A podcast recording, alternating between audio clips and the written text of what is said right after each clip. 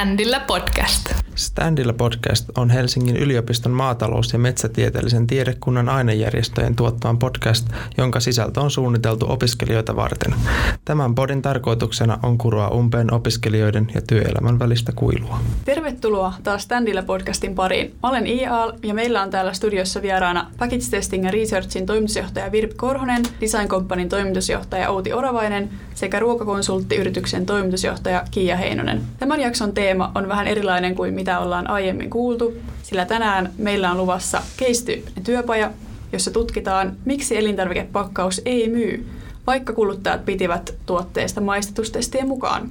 Jaksossa vastataan seuraaviin kysymyksiin. Mikä on pakkauksen merkitys myynnin työkaluna? Miten pakkauksia suunnitellaan? Ja miksi pakkaustutkimus on tärkeää? Eiköhän siirrytä jakson pariin. Meillä on täällä studiolla tosiaan kolme pakkausalan asiantuntijaa vieraana, jotka edustavat eri pakkausalan sidosryhmiä. Ennen kuin siirrytään meidän case-tehtävään, niin käydään vielä läpi meidän vieraat. Ensimmäisenä vuorossa olisi Virpi Korhonen, Package Testing ja Researchin toimitusjohtaja. Kerrotko Virpi, mitä PTR tekee?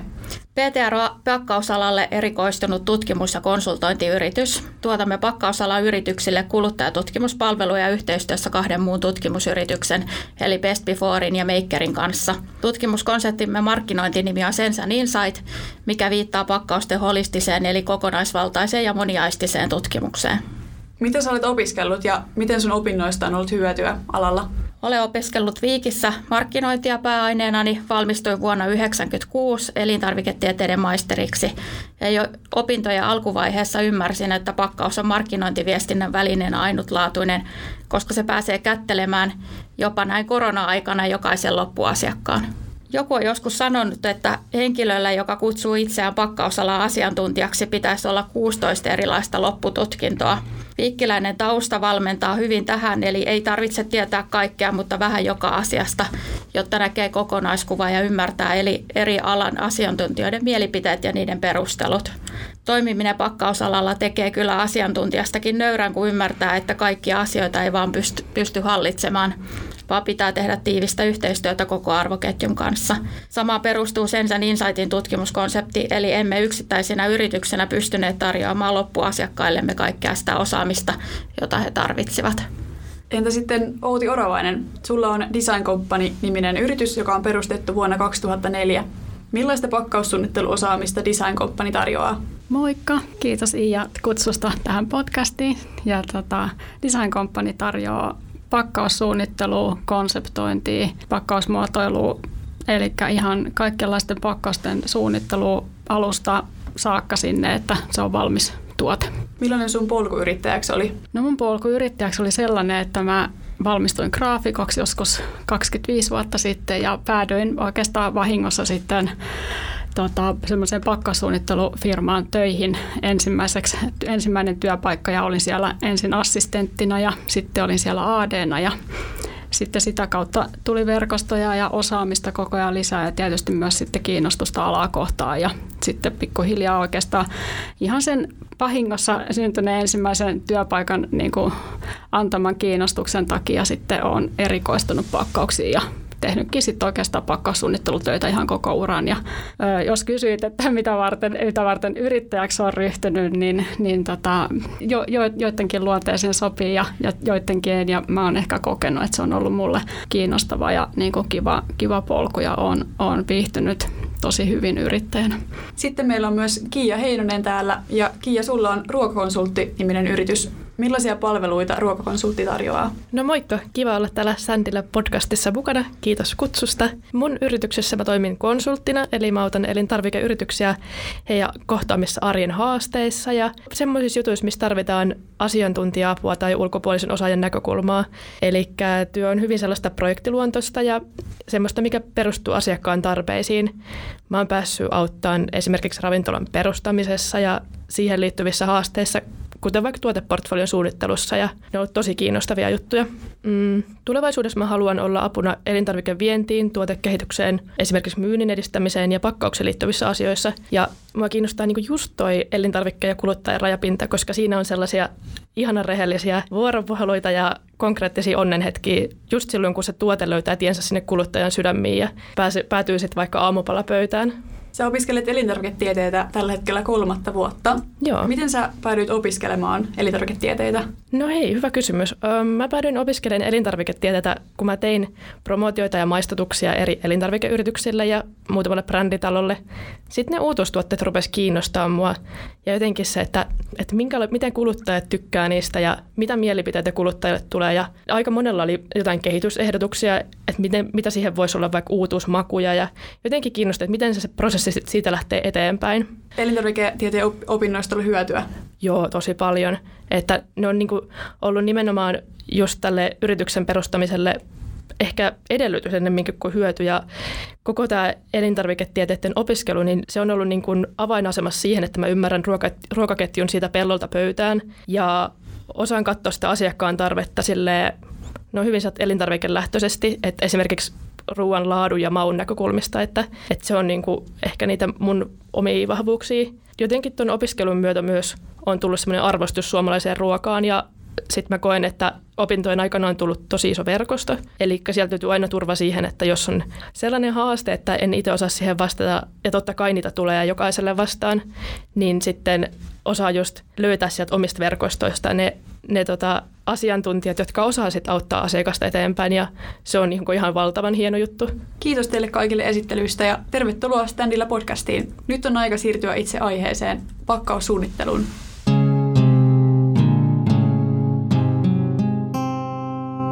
Me ollaan siis luotu kuvitteellinen pakkaustapaus ratkottavaksi. Kyse on terveellistä välipalapatukasta, joka sijaitsee kaupassa muiden yksittäispakattujen välipalapatukoiden rinnalla. Tämän tuotteen takana on pienempi elintarvikeyritys, jolla menee ihan kivasti, mutta tämä kyseinen välipalapatukka ei ole kuitenkaan myynyt. Tuote on uutuustuote ja sille on teetetty maistatustestejä kuluttajilla, Kuluttajan mielestä tuote on hyvänmakuinen ja he ovat ilmaisseet ostohalukkuutensa sitä kysyttäessä.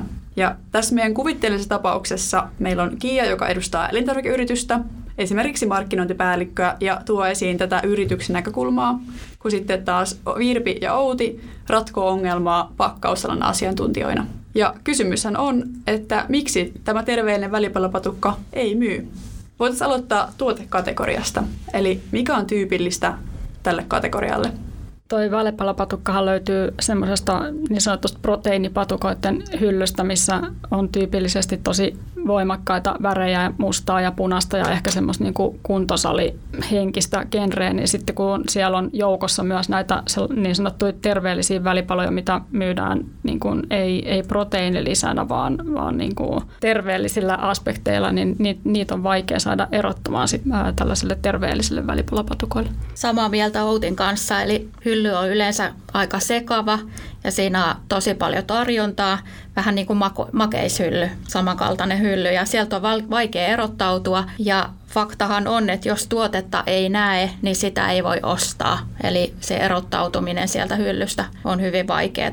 Voitaisiin ottaa myös yritysnäkökulmaa tähän, eli kauan tämä tuote on ollut markkinoilla ja voisiko tämä olla sitten hinnasta kuitenkin kiinni? No, tämä tuote on ollut markkinoilla noin vuoden verran, mutta se myynti ei oikein ole niin kuin lähtenyt käyntiin. Että hintaa me ollaan tutkittu yhdessä kuluttajien kanssa ja todettu, että se on sopiva. Se hinta on kuitenkin tosi lähellä kilpailijoita ja joissain tapauksissa jopa edullisempi. Hmm. Sitten makuun me ollaan myös tutkittu ja testattu kuluttajien kanssa yhdessä ja sitä on pitänyt suurin osa kuluttajista, että tuote on ihan, ihan tosissaan terveellinen välipala ja meidän tavoittelema asiakassegmentti on kyllä pitänyt tätä välipalapatukkaa hyvänä tuotteena ja semmoisena valintana, minkä ne haluaisi sieltä hyllystä ottaa mukaan. Et me ei oikein keksitä enää, että mistä tämä homma kiikastaa, että kun tuote on kuitenkin kunnossa, niin osaisitteko te auttaa, että tässä on ongelmana ja mitä tässä pitäisi niinku tehdä, että miten lähtee liikkeelle? No minä tutkisin esimerkiksi ensin ihan valokuvasta vaikka silmäliiketutkimuksella, että löytääkö kuluttajat tuotteen, jos heille annetaan tehtäväksi ostaa välipalapatukka. Silmäliiketutkimuksella voidaan varmistaa, että tuote nähdään edes kerran ja, ja kuinka paljon se herättää kuluttajissa kiinnostusta.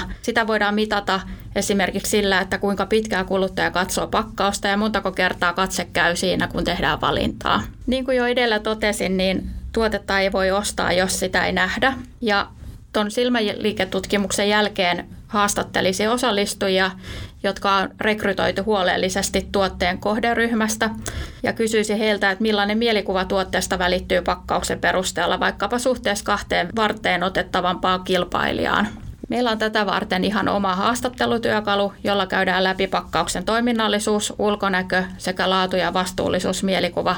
Ja jos tuotteesta on olemassa makuprofiili, niin kuin Kiia viittasi, niin tutkimme myös, miltä kuluttaja odottaa sen tuotteen maistuvan pakkauksen perusteella. Ja jälkeenpäin verrataan tätä profiilia tuotteen oikea makuprofiili, jolla nähdään, kommunikoiko pakkaus tuotteen ominaisuuksista oikealla tavalla vai onko kuluttajan odotukset pakkauksen perusteella ihan muuta ja profiilit ei kohtaa toisiaan. Todennäköisin tilanne on se, että pakkaus ei erotu eikä kommunikoi oikein tuotteen ominaisuuksista ja usein pakkauksia koskevat päätökset tehdään bränditalon sisällä, joka ei ole se oikea tapa, koska kukaan tuotetta tai aihetta lähellä oleva asiantuntija ei osaa nähdä pakkausta kuluttajan silmin. Usein sanotaan, että olemme siihen liian kontaminoituneita, jotta osaisimme tarkastella pakkausta amatöörin silmin. Okei, hei toihan kuulostaa tosi hyvältä. Eli se pakkaus voisi olla tässä siis se kompastuskivi, että niin kuin meidän asiakasryhmä ei edes löydä sitä sieltä hyllystä. Toi kuulostaa aika hyvältä, että tollainen, tollainen löytyisi sitten, että jos se voisi olla sen myynnin esteenä, että lähdettäisiin tutkiin sitä sitten ja Meillä itse asiassa on aika hyvin saavutettavissa tuo asiakasryhmä, jolle me ollaan tuotetta suunniteltu, niin siellä voisi olla kyllä kiinnostuneita asiakkaita lähteä yhdessä sitten suunnittelemaan sitä pakkausta ja just näihin testeihin mukaan sitten. Mm, paljonko tällainen tulisi sitten kustantaa meille tai osaatteko antaa jotain hinta-arviota No, puhut, jos puhutaan siitä pakkaussuunnittelun osuudesta, niin kyllähän siihen jonkun verran tietysti täytyy varata rahaa, että se lopullinen summa sitten sille, sille projektille riippuu tosi paljon siitä, että kuinka paljon tehdään erilaisia lähestymisiä, konsepteja tai luonnoksia ja suunnitellaanko logoja tai, tai tehdäänkö kuvituksia jollain, jollain taiteilijalla siihen, siihen pakkaukseen tai näin, mutta varmaan puhutaan 10-20 000 eurosta. Kuluttajatutkimuksen hinta riippuu paljon sen laajuudesta. Nykytila voidaan kartoittaa reilulla 20 kuluttajalla, jotka käy silmäliiketutkimuksessa ja heitä haastatellaan meidän arvotyökalulla. Tällainen tutkimus maksaisi reilun 10 000 euroa rekrytoineen ja palkkioineen ja tutkimustulosten luotettavuuden kannalta on ensisijaisen tärkeää, että tutkimukseen osallistuu kuluttajat, jotka edustaa sitä oikeaa kohderyhmää. Jos rekrytointi epäonnistuu, tuloksilla ei ole juurikaan arvoa. Ja näiden tulosten perusteella me osataan antaa brändille ja suunnittelijalle konkreettiset parannusehdotukset, eli mitä elementtejä pakkauksissa tulisi muuttaa. Mehän ei olla suunnittelijoita, mutta me voidaan kyllä niiden tutkimustulosten perusteella tunnistaa se, että mikä pakkauksessa toimii ja mikä ei toimi. Tota, mä voisin vähän väliin kysyä, että, että sä mainitsit tuon silmäliiketutkimuksen, niin haluaisitko selittää vähän, että miten silmäliiketutkimusta käytännössä tehdään? No silmäliiketutkimusta voidaan tehdä joko valokuvasta, eli silloin valokuvataan se olemassa oleva hylly ja sitten sitä näytetään kuluttajalle. Ja meillä on silmäliiketutkimukseen soveltuvat laitteistot, jossa etäluetaan kuluttajan silmäliike. Eli ennen kuin tutkimus alkaa, niin silmä kalibroidaan suhteessa siihen tutkimuskriiniin ja sen jälkeen sitten kuluttaja näkee sen hyllyn ja sieltä pyydetään valitsemaan tuote joillain tietyillä kriteereillä. Silmäliiketutkimusta voidaan tehdä myös virtuaaliympäristössä, eli silloin kauppaympäristö 3D-mallinnetaan ja, ja tuotteet mallinnetaan sinne. Ja sinne on myös helppo sitten vaihtaa erilaisia designeja, jos tutkitaan uusia vaihtoehtoisia designeja ja myöskin varjoida sitä hyllypaikkaa, eli voidaan tutkia myös tuotetta hyvällä ja että huonolla hyllypaikalla ja saada sitä kautta lisätietoa, että miten se toimii erilaisissa ympäristöissä. Joo, toi voisi olla aika tärkeä meidän tuotteelle, koska kun mä nyt muistelen, että missä kohtiin se on siellä kaupassa, niin se on kyllä aika sekalainen se hylly. Ja ehkä nyt, kun tässä ollaan käyty tätä asiaa eteenpäin, niin rupeaa, mua rupeaa mietityttämään ihan tosissaan, että viestiikö se meidän pakkaus niitä asioita, mitä me halutaan sen viestivän. Palataan vielä siihen hintaan, eli miten Virpi, mitä sanoisit yritykselle, joka pohtii pakkaustutkimusta investointina? Eli pakkaus tulisi mieltää mediana, satsaahan teidän yritys muuhunkin medianäkyvyyteen ja pakkaus on hyvin pitkävaikutteinen media, toisin kuin muut mediat, eli se uudistussykli on varmaan, Outi osaa sanoa paremmin, mutta hyvin todennäköistä, että pakkausta uudistetaan seuraavaksi ehkä viiden vuoden päästä, jos, jos se toimii hyvin. Hmm. Ja tätä kautta sen kehittäminen pitäisi mieltää investointina. Jos esimerkiksi puolen miljoonan liikevaihdon tuotteen pakkauksen ammattimaiseen ja tavoitteelliseen suunnitteluun ja testaukseen satsataan vaikka 30 000 euroa, jonka seurauksena se myynti kasvaa vaikkapa 5 prosenttia. Ja lisäksi voidaan vielä vaikka nostaa sen tuotteen hintaa 10 pinnaa, on investointi maksettu takaisin alle puolessa vuodessa. Ja viiden vuoden kuluessa investointi on maksanut itsensä takaisin kymmenenkertaisesti. Kaiken kaikkiaan pakkaussuunnittelun tulisi olla hyvin tavoitteellista ja Tutkimus on ainoa keino validoida suunnittelijan työtä ennen lanseerausta. Ja tutkitusti lanseeraus on kyllä se kallein tapa tutkia, myykö tuote vai jääkö se hyllyyn. Ja usein käy niin, että tuotekehitykseen on satsattu valtava määrä työtunteja ja muita resursseja, mutta pakkaukseen ei haluta satsata mitään.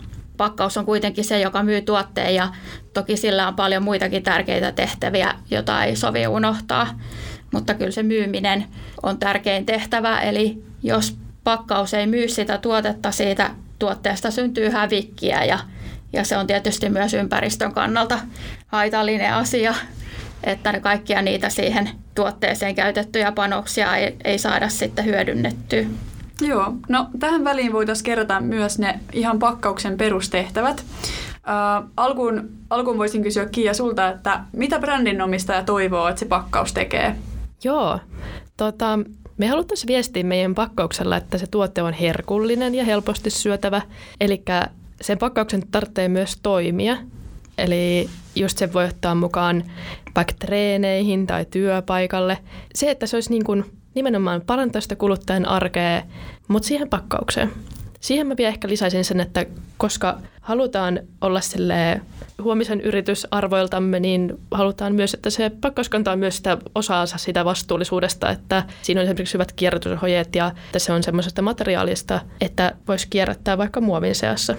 No pakkauksen tulee tietenkin ensisijaisesti niin designerin näkökulmasta viestiä sitä, mitä mitä tuotetta siellä sisällä on, että sen tuote, tuotemielikuvan viestiminen on, on siinä kaikkein tärkeintä ja sen pitää myös näyttää siltä, minkä hintainen se tuote on. Eli tuote ei saa näyttää liian kalliilta, jos se on halpa tai toisinpäin, koska silloin siinä tulee se uskottavuusristiriita ja se saa helposti jää hyllyyn. Ja sitten yksi semmoinen kompastuskivi usein näissä on se, että kun nykyään halutaan aika paljon elintarvikkeista kertoa, että mitä niissä on ja erityisesti mitä niissä ei ole. Eli on sokeritonta ja laktoositonta ja niin kuin monenlaista ja sitten halutaan mahdollisesti just kertoa pakkauksen kierrätyksestä ja kaikki kaikista näistä asioista merkinnöillä, mitä sen pakkauksen feissiin lisätään. Jos niitä merkintöjä on hirveä määrä, niin niistä ei yksikään nouse, nouse sitten esille ja, ja niitä ei, ei nähdä, niin se pitää niin kuin tarkoin miettiä, että mitä viestejä halutaan kertoa ja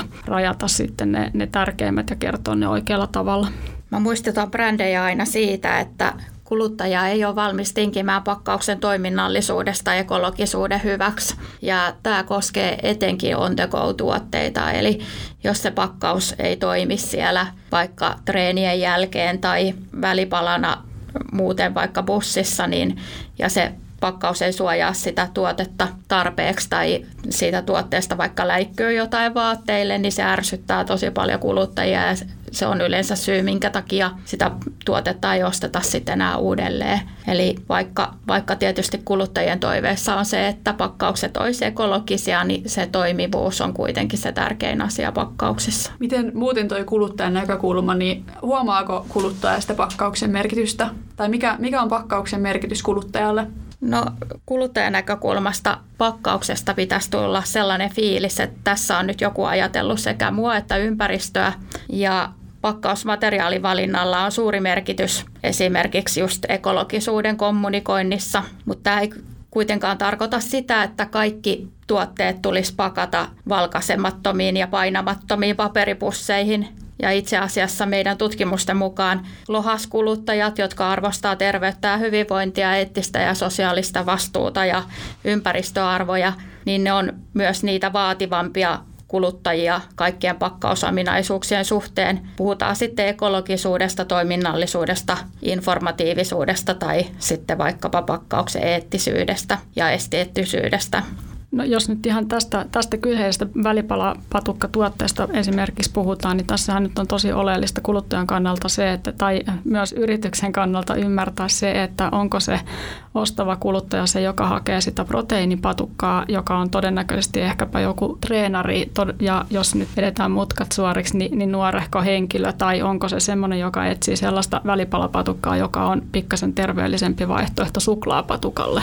Ja se on nyt se, mikä tässä on oleellista ymmärtää sen pakkaussuunnittelun näkökulmasta, että kummalle kohderyhmälle se on tarkoitettu ja millä tavalla se siellä hyllyssä eroaa sitten niistä muista kilpailevista tuotteista edukseen. No nyt kun mulla on todettu, että tämän välipalapatukan design ei toimi ja lähdetään suunnittelemaan sille uusta pakkausta, niin mitkä on tällaisen perinteisen pakkaussuunnitteluprosessin vaiheet? No just tuossa oikeastaan aasinsillalla, että se briefi siltä asiakkaalta siitä, että kenelle sitä tuotetta halutaan myydä. Että vaikka tässä tapauksessa se, että halutaanko myydä nuorelle miehelle heraproteiinipatukkaa vai, vai keski-ikäiselle naiselle niin kuin suklaapatukan korviketta ja aika paljon muitakin asioita, mitä siihen briefiin pitää sisällyttää, jotta sitten suunnittelija pystyy sen, sen työn oikein tekemään. Ja sitten kun briefistä on, briefi on, on yhdessä käyty läpi, niin sitten aloittaa, aloittaa tai konseptointi, eli mietitään sitten erilaisia lähestymisvaihtoehtoja sille, että millä, millä tota visuaalisilla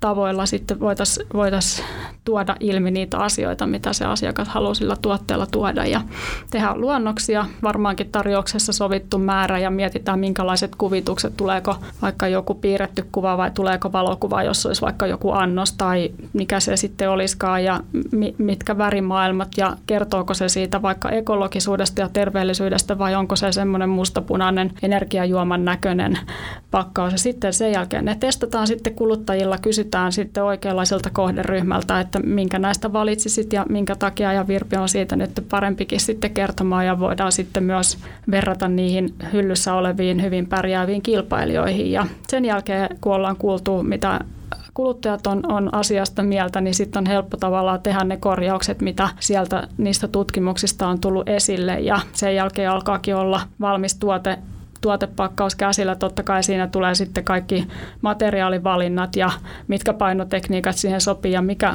minkälainen konsepti sopii sille pakkauskoneelle, missä se tuote valmistetaan ja minkälaiset volyymit on, että tehdäänkö niitä tuhat vai, vai sata tuhatta, niin sekin vaikuttaa tosi moneen asiaan. Et siinä mietitään, mietitään niin monista eri näkökulmista sitä ja sen jälkeen tehdään sitten painoaineistot valittuun materiaaliin ja painotekniikkaan sopivat ja käydään painossa katsomassa, kun ensimmäistä kertaa tulee floppari tässä tapauksessa todennäköisesti sitten ulos ja sitten tuote pääsee kauppaan. Mitä me ollaan nähty meidän tutkimuksessa, etenkin jos pakkausta testataan hyvin loppuvaiheessa ennen lanseerausta, on se, että hyvin usein se design brief on saatettu jo lähtökohtaisesti laatia väärin, eli se brändi ei ole tunnistanut omia vahvuuksia ja silloin lopputulos on sellainen, että se design ei resonoi kohderyhmän kanssa ja tästä on tosi vaikea lähteä peruuttamaan, jos lanseeraus on kolmen kuukauden päästä. Eli korostaisin sitä, että niin kuin teidänkin tapauksessa, että jos te ette tiedä, mikä siinä pakkauksessa on vikana, niin sitä voisi kevyesti tutkia ensin ennen kuin teette sen design briefin suunnittelijalle, niin tunnistatte ne teidän omat vahvuudet, mistä kuluttaja jo pitää siinä pakkauksessa. Älkää luopuko niistä, koska niistä se kuluttaja pystyy sen edelleen tunnistamaan, että se on se, se teidän tuote, mutta sitten uudistatte ne heikkoudet, jolla pääsette erottua paremmin sieltä hyllystä. Joo, siis ihan todella hyviä vinkkejä, kiitos toi on, noin kaikki on ihan kullon arvoisia ja siis nyt mulla on heti monta juttua mielessä, että millä pääsee jatkaan eteenpäin ja ja just se, että saa uudenlaisia ajatuksia tästä, että mi- millainen se pakkauksen pitäisi sitten olla, että et ne kuluttajat pitäisi siitä. Niin mitä mä haluaisin itse siihen tuotteen pakkaukseen vielä lisätä, niin just se, että meille on tärkeää, että se on hyvin semmoinen läpinäkyvä, se tuotantoprosessi, kun sitten myös se, että, että mitä se tuote sisältää, joten sen takia halutaan, että siinä on, löytyy selkeästi kaikki lakisääteiset tekstit, kuten vaikka tuotteen nimi ja sitten sisällön määrä sekä ainesosaluettelo, koska siinä on allergeenina esimerkiksi vaikka pähkinää, niin se, sen kuuluisi olla lihavoituna tekstinä. Mutta sitten me halutaan, että me ollaan helposti tavoitettavissa, niin sen takia siinä olisi tärkeää, että siinä olisi, olisi meidän yhteistiedot sitten myös. Eli kuluttaja voi olla sitten yhteydessä meihin, että jos tulee jotain kysyttävää siitä tuotteesta. nyt kun me ollaan kerrottu pakkauksen tehtävät ja pakkaussuunnitteluprosessi, niin käydään vielä läpi tiivistetty vastaus tähän alun kysymykseen. Eli miksi tämä välipalapatukka ei myy?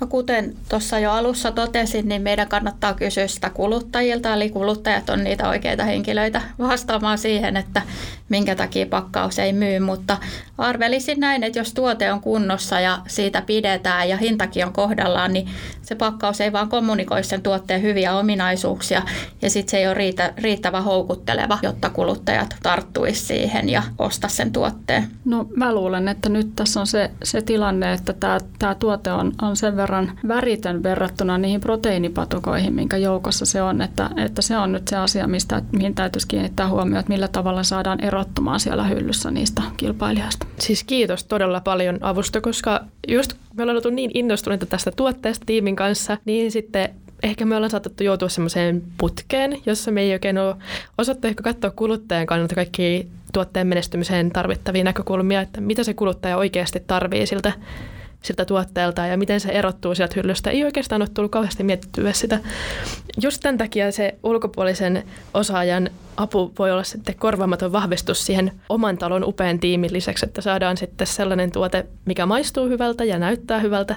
Ja sitten, että kuluttaja saa vielä löydettyä sen sieltä kaupasta, niin se olisi aika tärkeä juttu sitä sen myynnin kannalta kyllä. Tähän voisi lisää vielä sen, että tosiaan tämä keissi oli täysin kuvitteellinen, eli ei ole kenenkään, kenenkään vieraiden asiakkaat kyseessä tai mitään tällaista, mutta kuvitteellinen tapaus, jota ratkottiin. Meillä olisi vielä muutama opiskelijakysymys ratkottavaksi meidän vieraille. Todella tiukkoja kysymyksiä. Oletteko valmiit? Joo, kyllä. kyllä. Ensimmäinen olisi, että mikä pakkausmateriaali on ekologisesti ja taloudellisesti helpoiten kierrätettävä? Paperi. Minkä takia paperi? No sanotaan näin, että, että puu on kuitenkin uusiutuva luonnonvara ja ehkä paperi on pakkauksen kohdalla väärä sana, mutta kartonkin ehkä parempi. Ja tota, se on ekologinen sitä varten, että siinä ei tarvitse käyttää sellaisia raaka-aineita, mitkä ei tästä maapallolta enää uusiudu. Samaa mieltä Outin kanssa. Materiaalithan kehittyy tosi paljon koko ajan, että meiltä löytyy esimerkiksi puukuitupohjaisia materiaaleja, jotka voidaan kierrättää paperia kartongin kierrätyksessä, jotka kuitenkin kestää rasvaa ja ja suojaa sitä tuotetta härskiintymiseltä, että näitä materiaaleja löytä, löytyy jo hyvin vaativiinkin kohteisiin, esimerkiksi granolaan ja tämän tyyppisiin tuotteisiin, niin mä luulen, että tämän teidänkin patukan kohdalla niin löytyisi sellainen paperipohjainen pakkaus, jossa on semmoinen barrieri, että se suojaa sitä tuotetta, koska se on kuitenkin se pakkauksen tärkein tehtävä. Kartonginkin kierrätysaste on yli 100 prosenttia johtuen siitä lähinnä, että meille tulee ulkomailta tuonnin, eli verkkokaupan ja sitten kuluttajien omankin tuonnin kautta niin paljon kuitupohjaisia pakkauksia, joita ei pystytä täällä Suomessa tilastoimaan. Mutta materiaalina ne on helppo kierrättää ja, ja sit niille löytyy myös kysyntää sitten sille kierrätyskuidulle. Miten se muovi? Onko teillä muovista jotain sanottavaa? Onko se millainen materiaali? On. Se on ehkä semmoinen kuluttajien mielestä ehkä haitallinen, mutta mikä on pakkausnäkökulma? No muovi on tärkeä materiaali. Se on erittäin kustannustehokas ja, ja suojaa hyvin tuotteen. Muoville on paikkansa ilman muuta. Muovissa on ehkä se kier- kierrätettävyys on se ongelma ja sitten varsinkin kun elintarvikepakkauksissa aika monet materiaalit on monikerrosmateriaaleja, eli niissä on useat eri muovilaatua, niin näiden muovilaatujen kierrätys on, on vielä vaikeaa. Ainakin täällä Suomessa, jossa ei kannata investoida semmoisiin kierrätyslaitoksiin. Puhun nyt kierrätyksestä materiaalihyödyntämisenä siis toiseksi tuotteeksi tai materiaaliksi, että, että energiahyödyntämistä ei, ei lasketa kierrätykseksi, niin muovissa, ellei ole kyse sitten monomateriaaleista, niin niillehän löytyy kyllä kierrätysjärjestelmät Suomesta. Ja kuluttajilla on kyllä vahvat näkemykset siitä, että, että kuitupohjaiset pakkaukset on ekologisia. Mikä on kiinnostavaa itse asiassa, niin me tutkittiin tuossa viime keväänä tuhannella suomalaisella kuluttajalla erilaisia pakkausmateriaaleja ja niiden imagoa. Ja siinä tutkimuksessa havaittiin, että biopohjainen muovi, niin sen imago oli itse asiassa hyvin positiivinen, jopa lähellä kartongin ja paperin imagoa.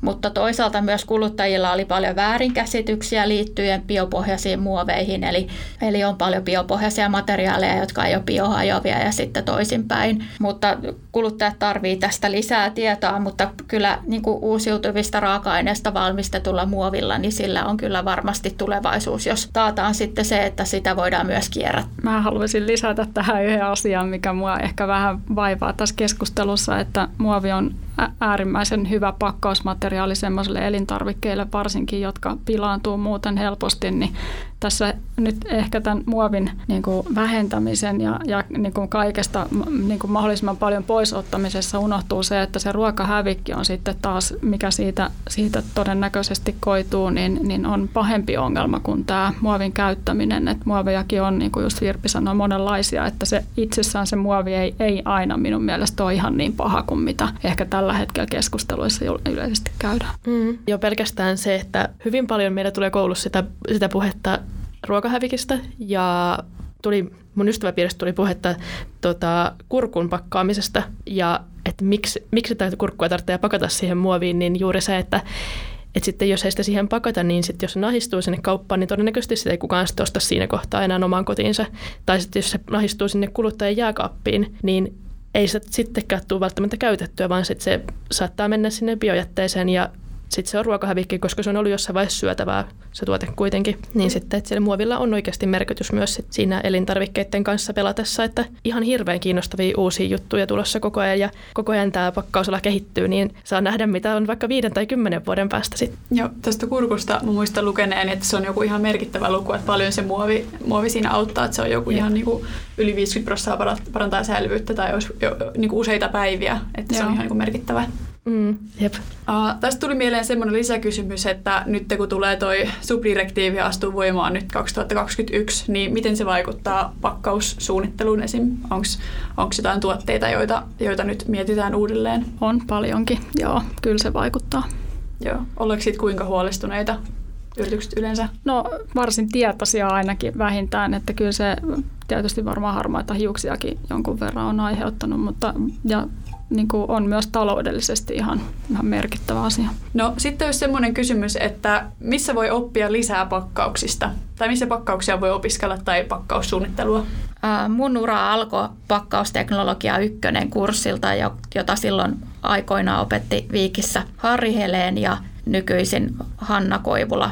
Ja kummatkin nämä luennoitsijat on kyllä äärimmäisen innostavia ja innostuneita omasta asiastaan ja ja mä muistan, että silloin se innostus tarttu myös muhun, että, että kun luennoja silmät kirkkaina kertoo siitä pakkaamisen mahtavuudesta, niin, niin kyllä se innostaa oppimaan lisää. Ja tällä hetkellä hän esimerkiksi on, pyörii tuolla Aallossa package-kurssi, jossa, jossa on sitten monitieteisiä pakkaussuunnittelutiimejä kasattu eri korkeakouluista ja, ja se on tosi hyvä kurssi oppia, mitä vetää Markus Joutsela nimenomaan siitä, että pakkaussuunnittelussa niin vaaditaan hyvin monenlaisia taitoja ja ja sen nimenomaan sitä tie, tiimityöskentelyä. Niin, Lahden muotoiluinstituutissa on, on kyllä myös mun käsittääkseni siis joku ihan pakkaussuunnittelu erikoistunut linja, että on varmaan joku todennäköisesti graafikoksi valmistuvien erikoistumislinja kyseessä. Sitten olisi semmoinen kysymys Outi sulle, että tarvitseeko pakkaussuunnittelija piirustustaitoa? Hyvä kysymys.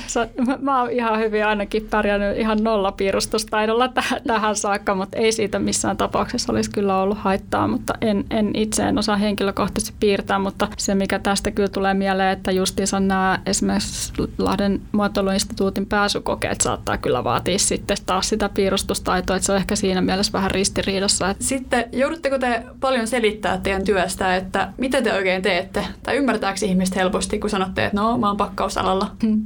No kyllä mulla ainakin on semmoinen, semmoinen tunne, että, että aika usein ihmiset on kiinnostunut kysymään lisää, että ajaa, että pakkaussuunnittelija, että eihän oikeastaan koskaan tullut ajatelleeksikaan, että jonkun pitää sellaisiakin asioita miettiä ja suunnitella. Että se on ehkä semmoinen mun mielestä niin kivalla tavalla ihmiset on ollut kiinnostuneita mun ammatista se on ehkä semmoinen, mitä ei hirveän usein kuule. Miten Virpi? No sama, sama täällä, että mun lapset aina kommentoi, että koulussa ei oikein voi edes, e, eikä kehtaa kertoa, että mitä äiti tekee, kun ei osaa itse selittää. Ja ne onkin kutsunut sitten mua pakkaushyypiöksi, että Tämä on niin, niin moninainen ja sitä kautta kyllä hyvin kiinnostava ala. Ja tästä alalta löytyy monenlaisia tehtäviä. että mä kannustan kyllä hakeutumaan pakkausalalle.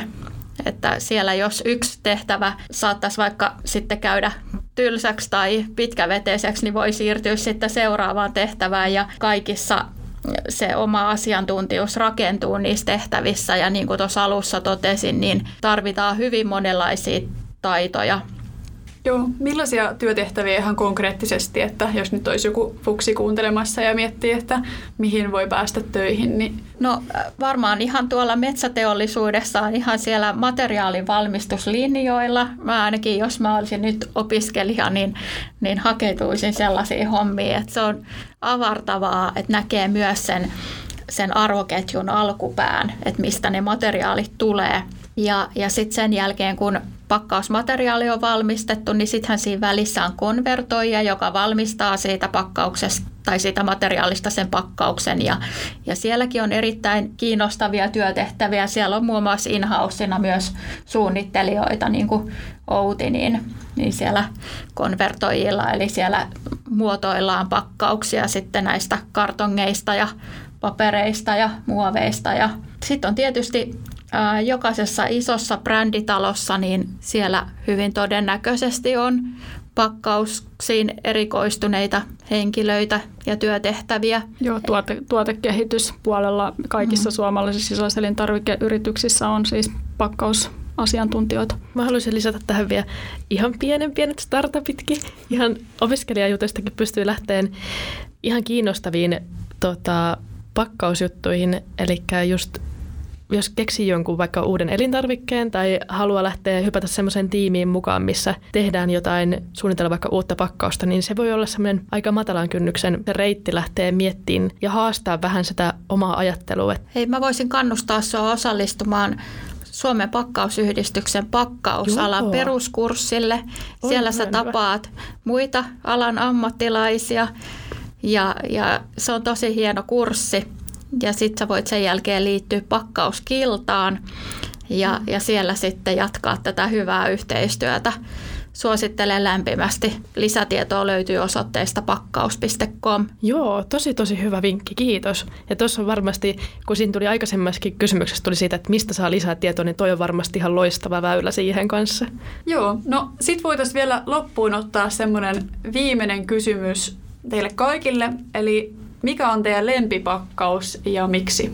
No, mun on varmaan pakko sanoa nyt sitten Apple sitä varten, kun aika paljon niitä Applen tuotteita tuossa suunnittelussa itsekin käytän, niin äkkiä ei tule mieleen hirveän montaa yritystä, jotka olisi yhtä paljon panostanut, että niin kuin pakkauksiin kaiken kaikkiaan. Että Apple on myös nyt vähentänyt kyllä pakkauksista kaiken niin kuin muovin, mitä on vaan pystynyt, että he on ruvennut käyttää aika innovatiivisia ratkaisuja siellä, mutta onhan se niin kuin avauskokemus myös niin kuin Applen kaikissa pakkauksissa niin aika huikea, että vaikka varmasti moni muukin miettii samaa ja on kliseinen, mutta, mutta se on kyllä mun mielestä omassa luokassa. Mä en osaa nimetä yhtä ainutta, mutta kyllä mun lempipakkauksia on suomalaiset puukuitopohjaiset pakkaukset, että niiden raaka-aineet on vastuullisesti hoidetuista metsistä ja, ja se koko tuotantoketju on niin jäljitettävissä, että, että, ja ne on helppo kierrättää sitten käytön jälkeen ja ovat erittäin laadukkaita materiaaleja. Tosi, tosi hyviä. Ja mä tunnistan kanssa noita, että, että mä ihailen niitä Applen pakkauksia kanssa. Ne on tosi hienoja. Mun oma suosikki on Fatserin tämmöinen alkusarjan kaurapuuropakkaus. Ja mä rakastan yli kaiken sitä kaatonokkaa, mikä siinä on. Se koko pakkaus on vaan niin loistava, koska sitä hiutaleita, niitä puurahiutaleita ei mene siihen pöydälle, kun mä aamulla ensimmäisenä valmistan sen kaurapuuron. Ja se on niin hyvä juttu. Yes. Hei, kiitos teille kaikille paljon vierailusta Standilla podcastiin ja pysykää kuulolla. Kiitos kovasti. Kiitos. Kiitos.